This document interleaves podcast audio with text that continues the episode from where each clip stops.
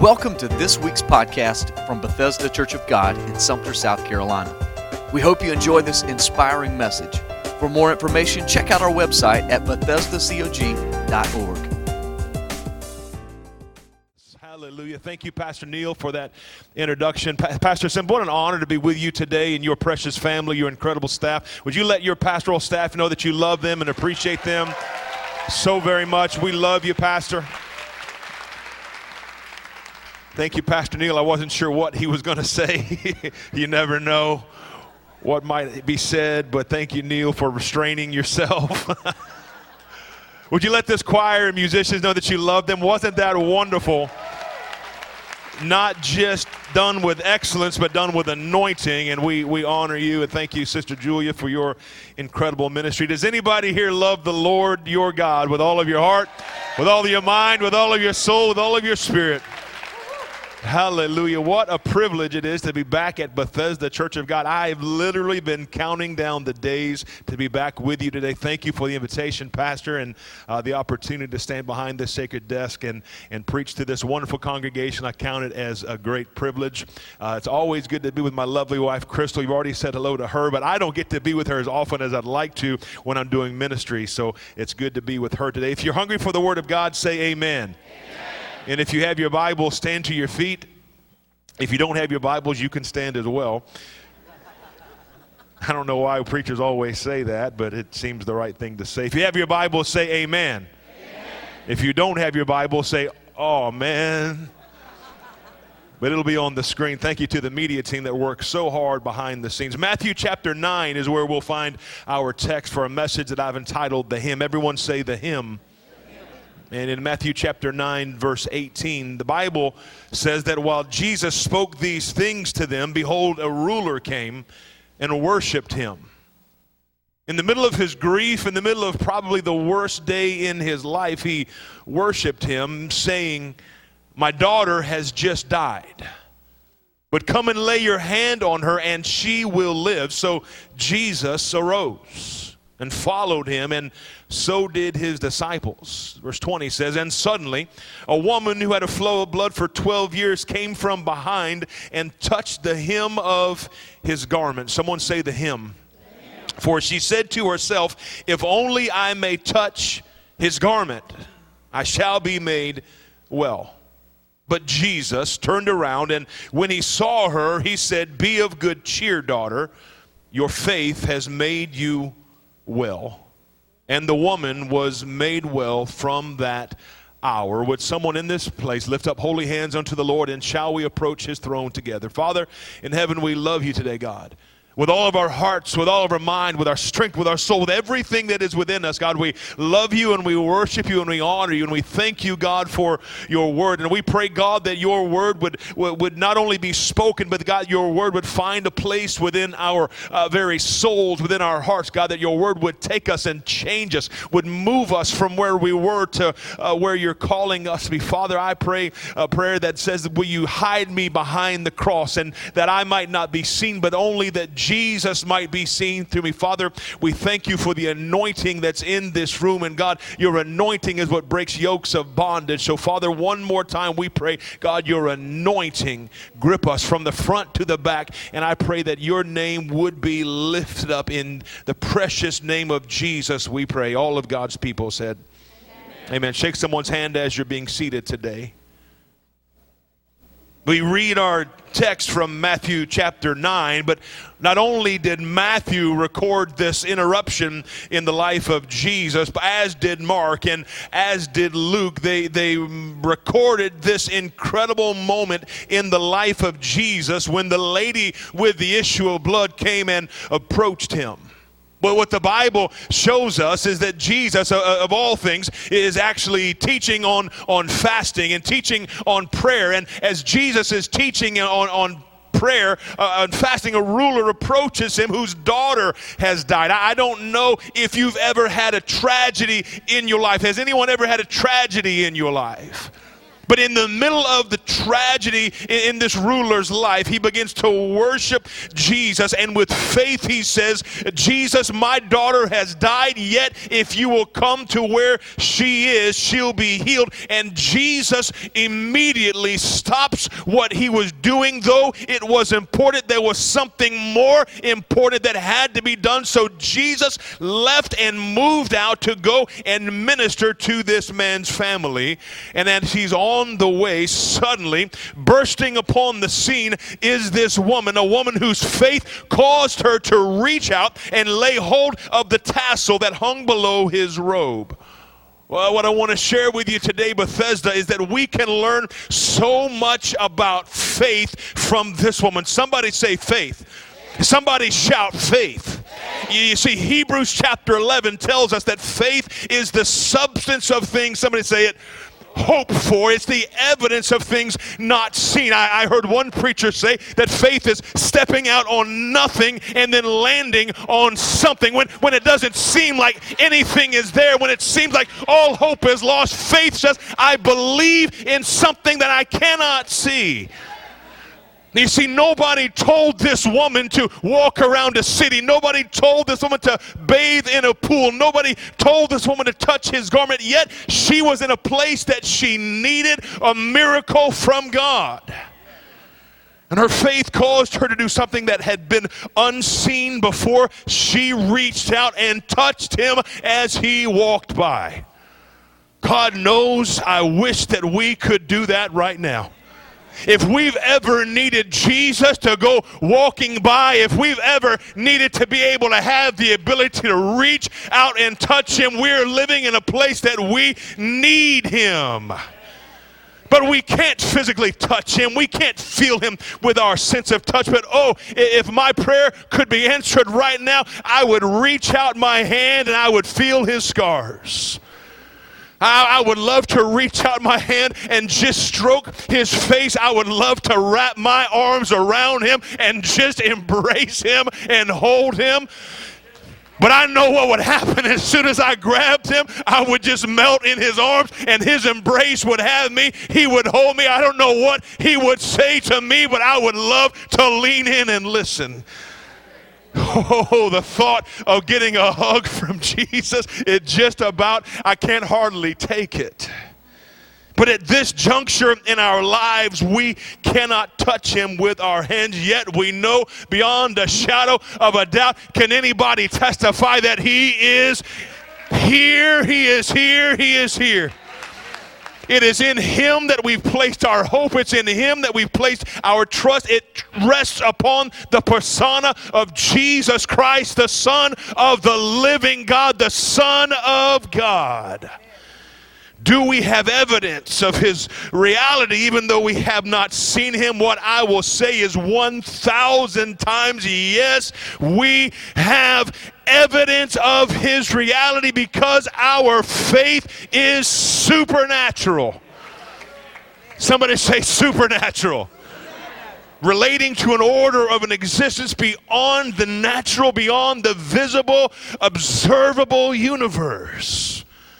Bethesda faith is supernatural. That means it goes beyond the natural. And because the natural world cannot understand our faith, they scoff at us.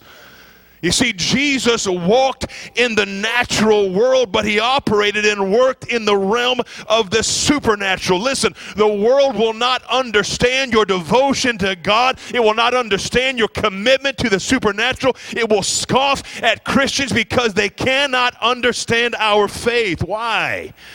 Because the world only believes in what their senses can tell them. If they can't touch it, if they can't hear it, if they can't feel it with one of their senses, then it simply is not real. But what we have found, Church of God, is that sometimes our senses can lie to us. Amen, amen. See, I want you to see that there is an unseen thing that's happening in the realm of the supernatural. There's an invisible dimension, and though we can't see it, it is very much real. Because with faith, seeing is not believing. Sometimes the natural and the fleshly and the carnal is screaming one thing, yet we know in our heart of hearts through faith we're believing the opposite. That's why 2 Corinthians 5 7 says that we walk by faith and not by we walk by faith and not by sight. We walk by faith and not by hearing. We walk by faith and not by what we can touch. We walk by faith and not what we can understand. We step out on nothing and we land on something because we are a people of faith. That means even when the lion is roaring, when the renegade lion is roaring, we have learned to ignore the roar and lean into that still small voice of the whisper of God. Church, this woman had already put her trust in the natural, and the natural had failed her. Desperately, hopelessly trying to be healed of the hemorrhaging from her womb for 12 years. Luke chapter 8, verse 43 tells about this same woman, and he writes there was a woman who'd been subject to bleeding for 12 years, and no one could heal her. Mark chapter 5 records the same story and says a woman that had been subject to bleeding for 12 years and he goes on to say in verse 26 uh, that she'd suffered a great deal under the care of many doctors and had spent all that she had, yet instead of growing better, she grew worse. I don't know if you've ever felt like that before. I don't know if your circumstances or your situation have said, I, I don't know how things could get any worse than they are right now. I don't know how things could get any, any harder. I don't know how the night could get any blacker, but then all of a sudden you turn around and it's gotten worse than it was before the, the Hebrew book called the Talmud, actually, uh, the Jewish rabbi book, it, it prescribes 11 different cures for hemorrhaging. She had tried all of them, from heavy astringents to, to, to toxic and, and even some poisonous things that she had taken trying to get better, but nothing worth, nothing would help. The superstitions, the strong drink, she'd worn sackcloth, she had put ashes on her head, she'd been isolated from society for 12 years. But Mark said instead of getting better, she got worse. I don't know if you've ever looked hard at this story before, but did you know that as she was isolated from everyone, she was not even allowed to go into the temple to worship? Because according to Leviticus chapter 15, she was unclean. Somebody say unclean. She was ceremonially unclean. That means her house was unclean. That meant that if you were going to be holy, you could not even go see her at, at her house. Her bed was unclean. Anything she sat on was unclean. Anyone that touched her became unclean. Her clothes were unclean. And, and in case anybody happened to forget who she was or, or where she was from or the circumstances that she was under, just like a leper everywhere she went, she had to cry out,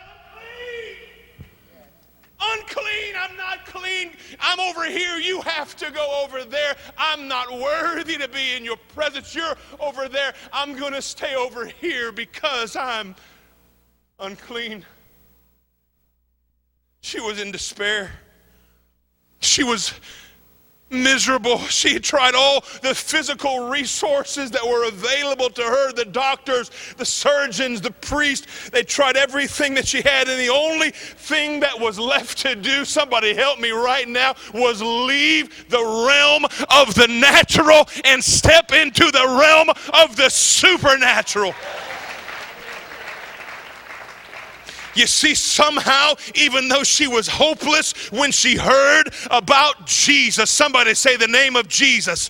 When, she heard about Jesus, something sparked in her spirit and she felt the sense of an all conquering power somehow in the middle of her despair and in the middle of her despondency and in the middle of her depression. She found a belief and the ability that said, Somebody named Jesus can make me whole again.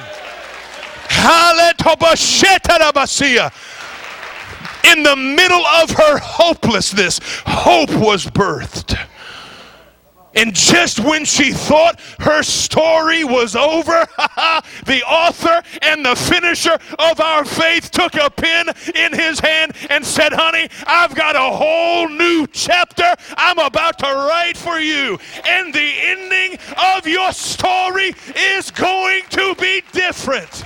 Yes, Satarabasia. You may think your story is over, but the author is not done. The author has not completed. Don't you give up before he gives up.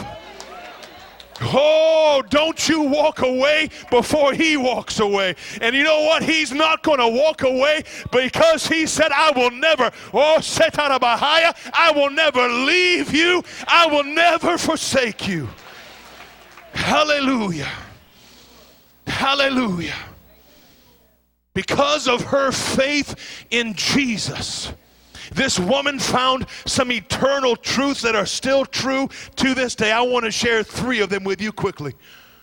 Number one, I want you to know that she found that his touch is available. Hallelujah. Her faith in Jesus allowed her to discover resources that were available. She believed with her heart that what Jesus had was for her, that the resources of healing, that the resources that she needed were hers simply by touching him. Hear me right now. She'd heard about Jesus. Look at somebody say, She'd heard about Jesus. She not only heard about him, she heard he was passing by. She knew and she believed and she trusted, and her reality changed. And she said, I'm depending on this new reality that Jesus could heal me and Jesus will heal me. Yeah, I, I know we're living in a day that the vast majority of believers they know that God can touch them. They know and trust that Jesus can heal them but they've lost their faith that He will. We, we have no doubt that you can, we just struggle with knowing if you will. We, we know you have the power, we know you have the resources, but I, I'm really wondering right now, or is, is that power for me? We don't doubt you have the ability. We struggle is, are you available and accessible to me? My point today, church, is simply this His touch is available. You see, some of us, if we're being completely honest, some of us struggle with feelings of inferiority. When nobody else is around and we take the mask off of us and set it down, we struggle with a low class mentality. If we're being honest, maybe you weren't born with a silver spoon in your mouth. Come on, somebody. Maybe you've never been saluted. Maybe you've never been paraded. Maybe you've never been celebrated. Maybe you don't feel like you're as good as anybody else. But I've stopped by today to say this you are important to God. I feel a need to remind somebody, you, somebody touch yourself right now. Say, I have been created in the image of the Almighty God. And I am important to Him. Somebody give God praise if you believe that. Hallelujah. Now, maybe you don't feel significant in the eyes of man, but in the eyes of God, you're important, you're worthwhile, and you're significant. Listen, this, this woman. Uh, 2,000 years ago was not significant enough for any of the disciples to even mention her by name. Oh, they knew the name of the, of, the, of the ruler of the synagogue, but they didn't record her name in the Bible at all. Why? Because in their eyes, she wasn't important. She wasn't royalty. She wasn't brilliant. She wasn't beautiful. She wasn't even wealthy anymore because the doctors had separated her from her finances. And the fact of the matter is, if you really look at it, she actually interrupted Jesus while he was on his way to do ministry to an important, wealthy ruler of the synagogue. But lean in and hear me right now. Even though she seemed to be unimportant and obscure, she desired his help. and her faith caused a change to happen in her circumstances. Why? Because her desperate desire mixed with her divine opportunity, and in the middle of her problems, her miracle happened. When your desperation causes you to reach out to God and your desire is combined with your divine opportunity, what you have been praying for and what you've been believing for will happen before your eyes.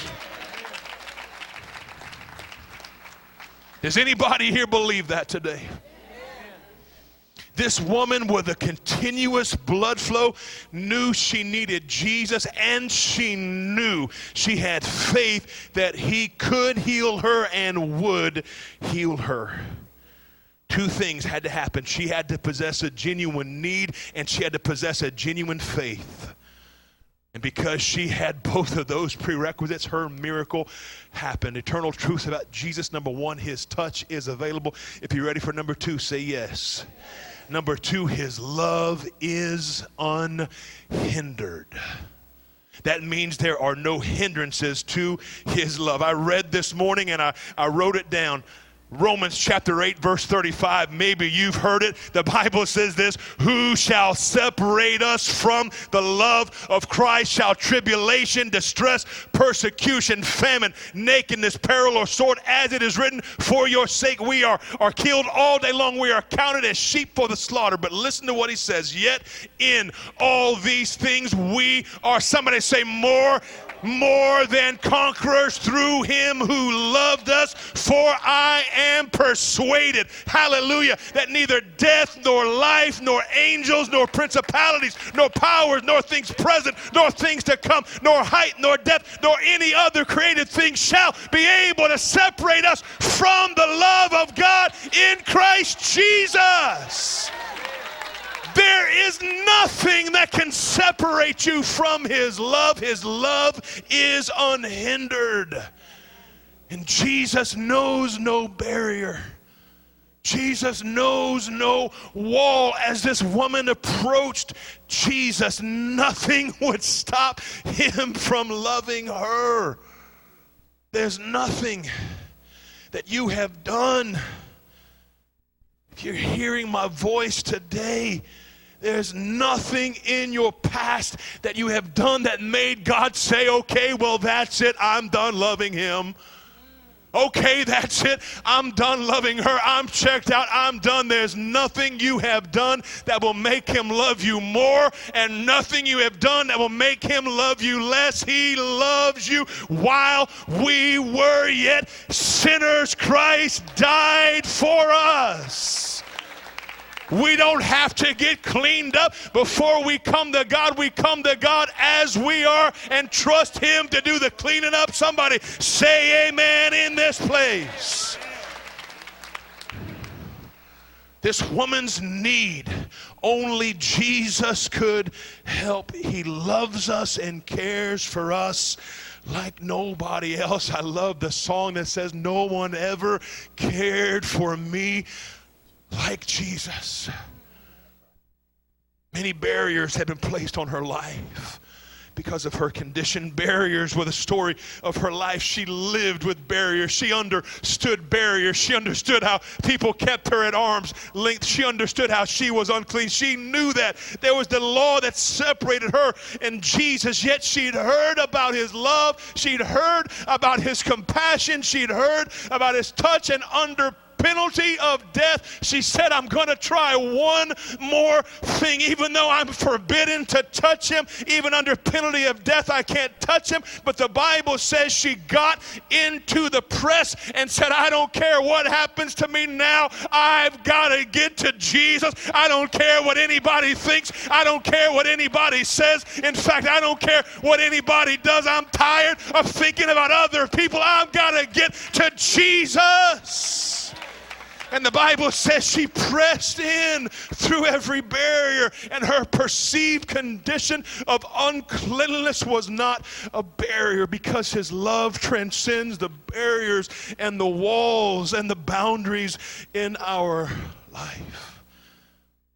This interruption of Jesus on his way to heal a dead girl only proves who Jesus really is. There is no rich, no poor he sees no color. He sees no gender. What he sees, he doesn't care if you're male or female or black or white or yellow or brown or a combination of them all. What he cares about is he that comes to God must believe that he is, and he's a rewarder of those that diligently seek him eternal truths about Jesus. His touch is available, His love is unhindered. And lastly, I'm closing with this if the musicians will come, He's never too busy. How many times has busyness in our ministry kept us from the business of the ministry? A standing joke among some preachers is that ministry would be easy if it wasn't for the people. although spoken in jest, it confuses the point that people are the business of the ministry. What I love about your pastor, what I love about your shepherd is how much he cares for the sheep that have been given to him by the chief shepherd. What I love about the under shepherds in this church is how much they care for the people of God. Listen, the people are the business of ministry. But Bethesda, why do we exist as a church? Why are we here? What's the purpose for our existence on this planet? Why are we here? Is it to make friends? Is it to make money? Is it to gain popularity? Is it to die with all the toys? Is that why we're here? Is that why the church is here to shake hands and kiss babies and hug necks and say, You're okay and I'm okay and, and we're going to make it after all? Or are we here to be a lighthouse to ships that are lost at sea? Are we here to gain influence or are we here to be a lifeline that's thrown to a drowning sinner and say, Listen, I was once like you. I was lost, but now I am found. Aren't we called? To be a ladder that's leaned up to a burning building and beseech them, listen, I have a rescue for you, and his name is Jesus. We are not called to be a museum. We are called to be a hospital to those that are sin sick and needing a cure. And the cure is only the blood of Jesus. Even at 12 years old, Jesus had the passion to look at his mother and say, I did you not know I had to be about my father's business? What is the father's business if not seeking and saving that which is lost? It must be about the father's business. Musicians, you can play and help me to close. The father's business is people. Bethesda, people in need, they can't be an interference to the business of our, our ministry people in need aren't an interference. They are our ministry. Where, else are they to turn? People with issues. Where, where do they go if, if not to God? And how do they get to God if not those that can point the way? Listen, I, I don't misunderstand me. I, I'm not talking about handouts to able bodied people. I'm not talking about paying somebody's telephone bill because they're too busy watching television. I'm talking about finding somebody that's in need, somebody like this woman with the issue that had reached the end of their rope and is looking for salvation. What would happen if we showed up and pointed the way to Jesus?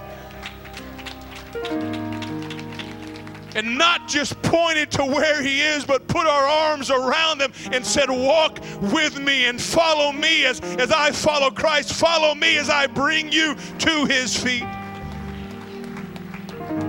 I'm, I'm closing, but church of the desperate, in this city and in this community, to the disenfranchised who are looking for the answers to life's questions. It's time that we get up out of our pew. It's time that we unfold our arms. It's time that we open our eyes and open our mouth and open our hearts and take the time to introduce them to Jesus. Not that we're looking to be the hero, but that we're looking to show them who is. Woman was looking for answers, and she had faith that Jesus was the answer to her problems. Faith to touch the hem of his garment. Would you stand to your feet this morning? Faith that said, if I can only touch the hem, I'll be made whole.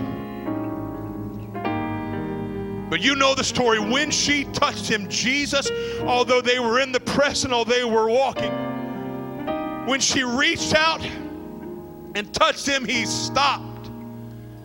And what he said, he said, Virtue has come out of me. Who touched me? Who touched me? Who, t- who touched me? And the disciples said, What do you mean? Who touched you? Everybody's touching you. He said, No, everybody's touching at me. Somebody got a hold. Everybody's grabbing, everybody's pushing, everybody's shoving, but somebody got a hold of me when they touched me with faith because virtue came out of me. I wonder anybody here need a touch from the master's hand? Is anybody here that needs virtue?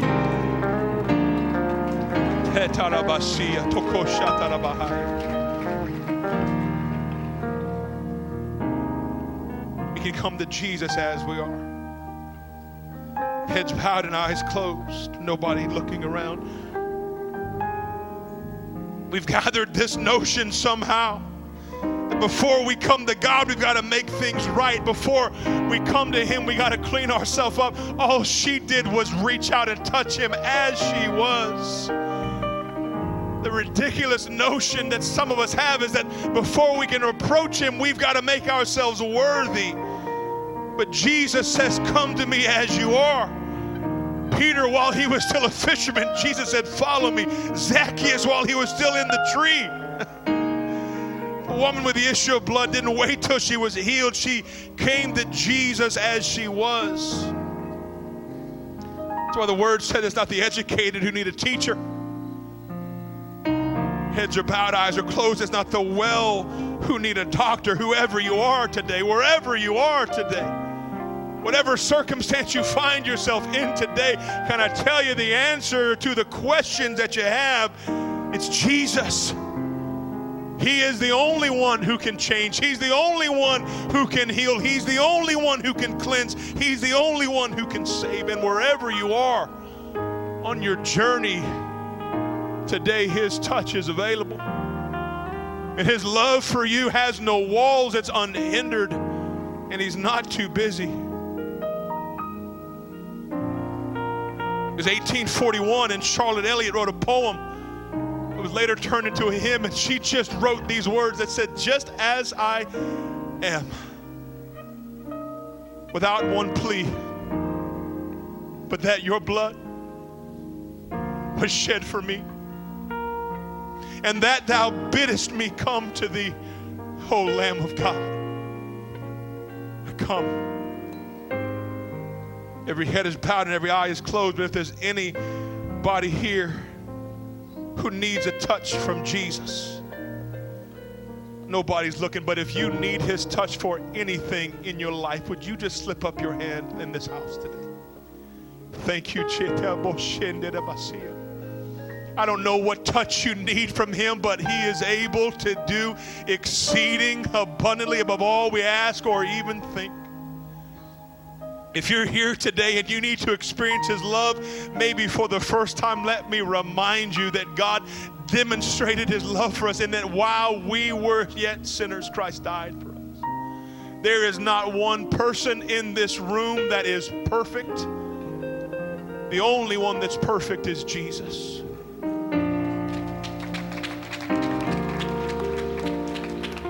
If you need Him to save you, if you need to accept Him as your Savior, He is willing and He is able to save you, to pick you up from where you are. If you're here today and you, there's a sickness in your body and you need healing, the miracle worker is here. If you need, if you need Jesus to heal your body, would you slip up your hand today? All over this house, hands are going up. If you need a miracle in your home, a miracle in your family, would you lift up your hand today? A miracle in your marriage, a miracle with your kids, a miracle with your grandchildren, a miracle that maybe nobody else even knows about. Would you slip up your hand because Jesus knows? and Jesus cares. If you have a care that's weighting you down, would you slip up your hand today? Nobody is looking and nobody is judging. We are all leveled at the foot of the cross. But I encourage you today, we're about to open up this altar and pray. I encourage you to cast your cares upon Him because He cares for you. If you need a miracle in your finances, would you slip up your hand today? Thank you, Jesus. If you will join me in praying that God would heal our nation, would you slip up your hand today? We need His touch. We need revival. The word says, if my people, my people, called by my name, will humble themselves and pray and seek my face, will I hear from heaven, will heal, forgive their sins, and will heal their land. Oh God, we need a healing in this land. I'm not going to count. I'm not going to do anything. I'm just simply going to say if you need Jesus, I challenge you to get out of your seat, come down to this altar, and let's spend a few moments in prayer. Maybe some prayer team members can join me in this altar. Let's pray. Would you come now? If you need Jesus' touch, His touch is available. Would you come worshiping? Come with your hands raised high. Come with believing in your heart. Thank you for listening to this week's podcast. We hope that you were inspired to live a life of purpose for Jesus Christ. For more information, check out our website at BethesdaCog.org. God bless.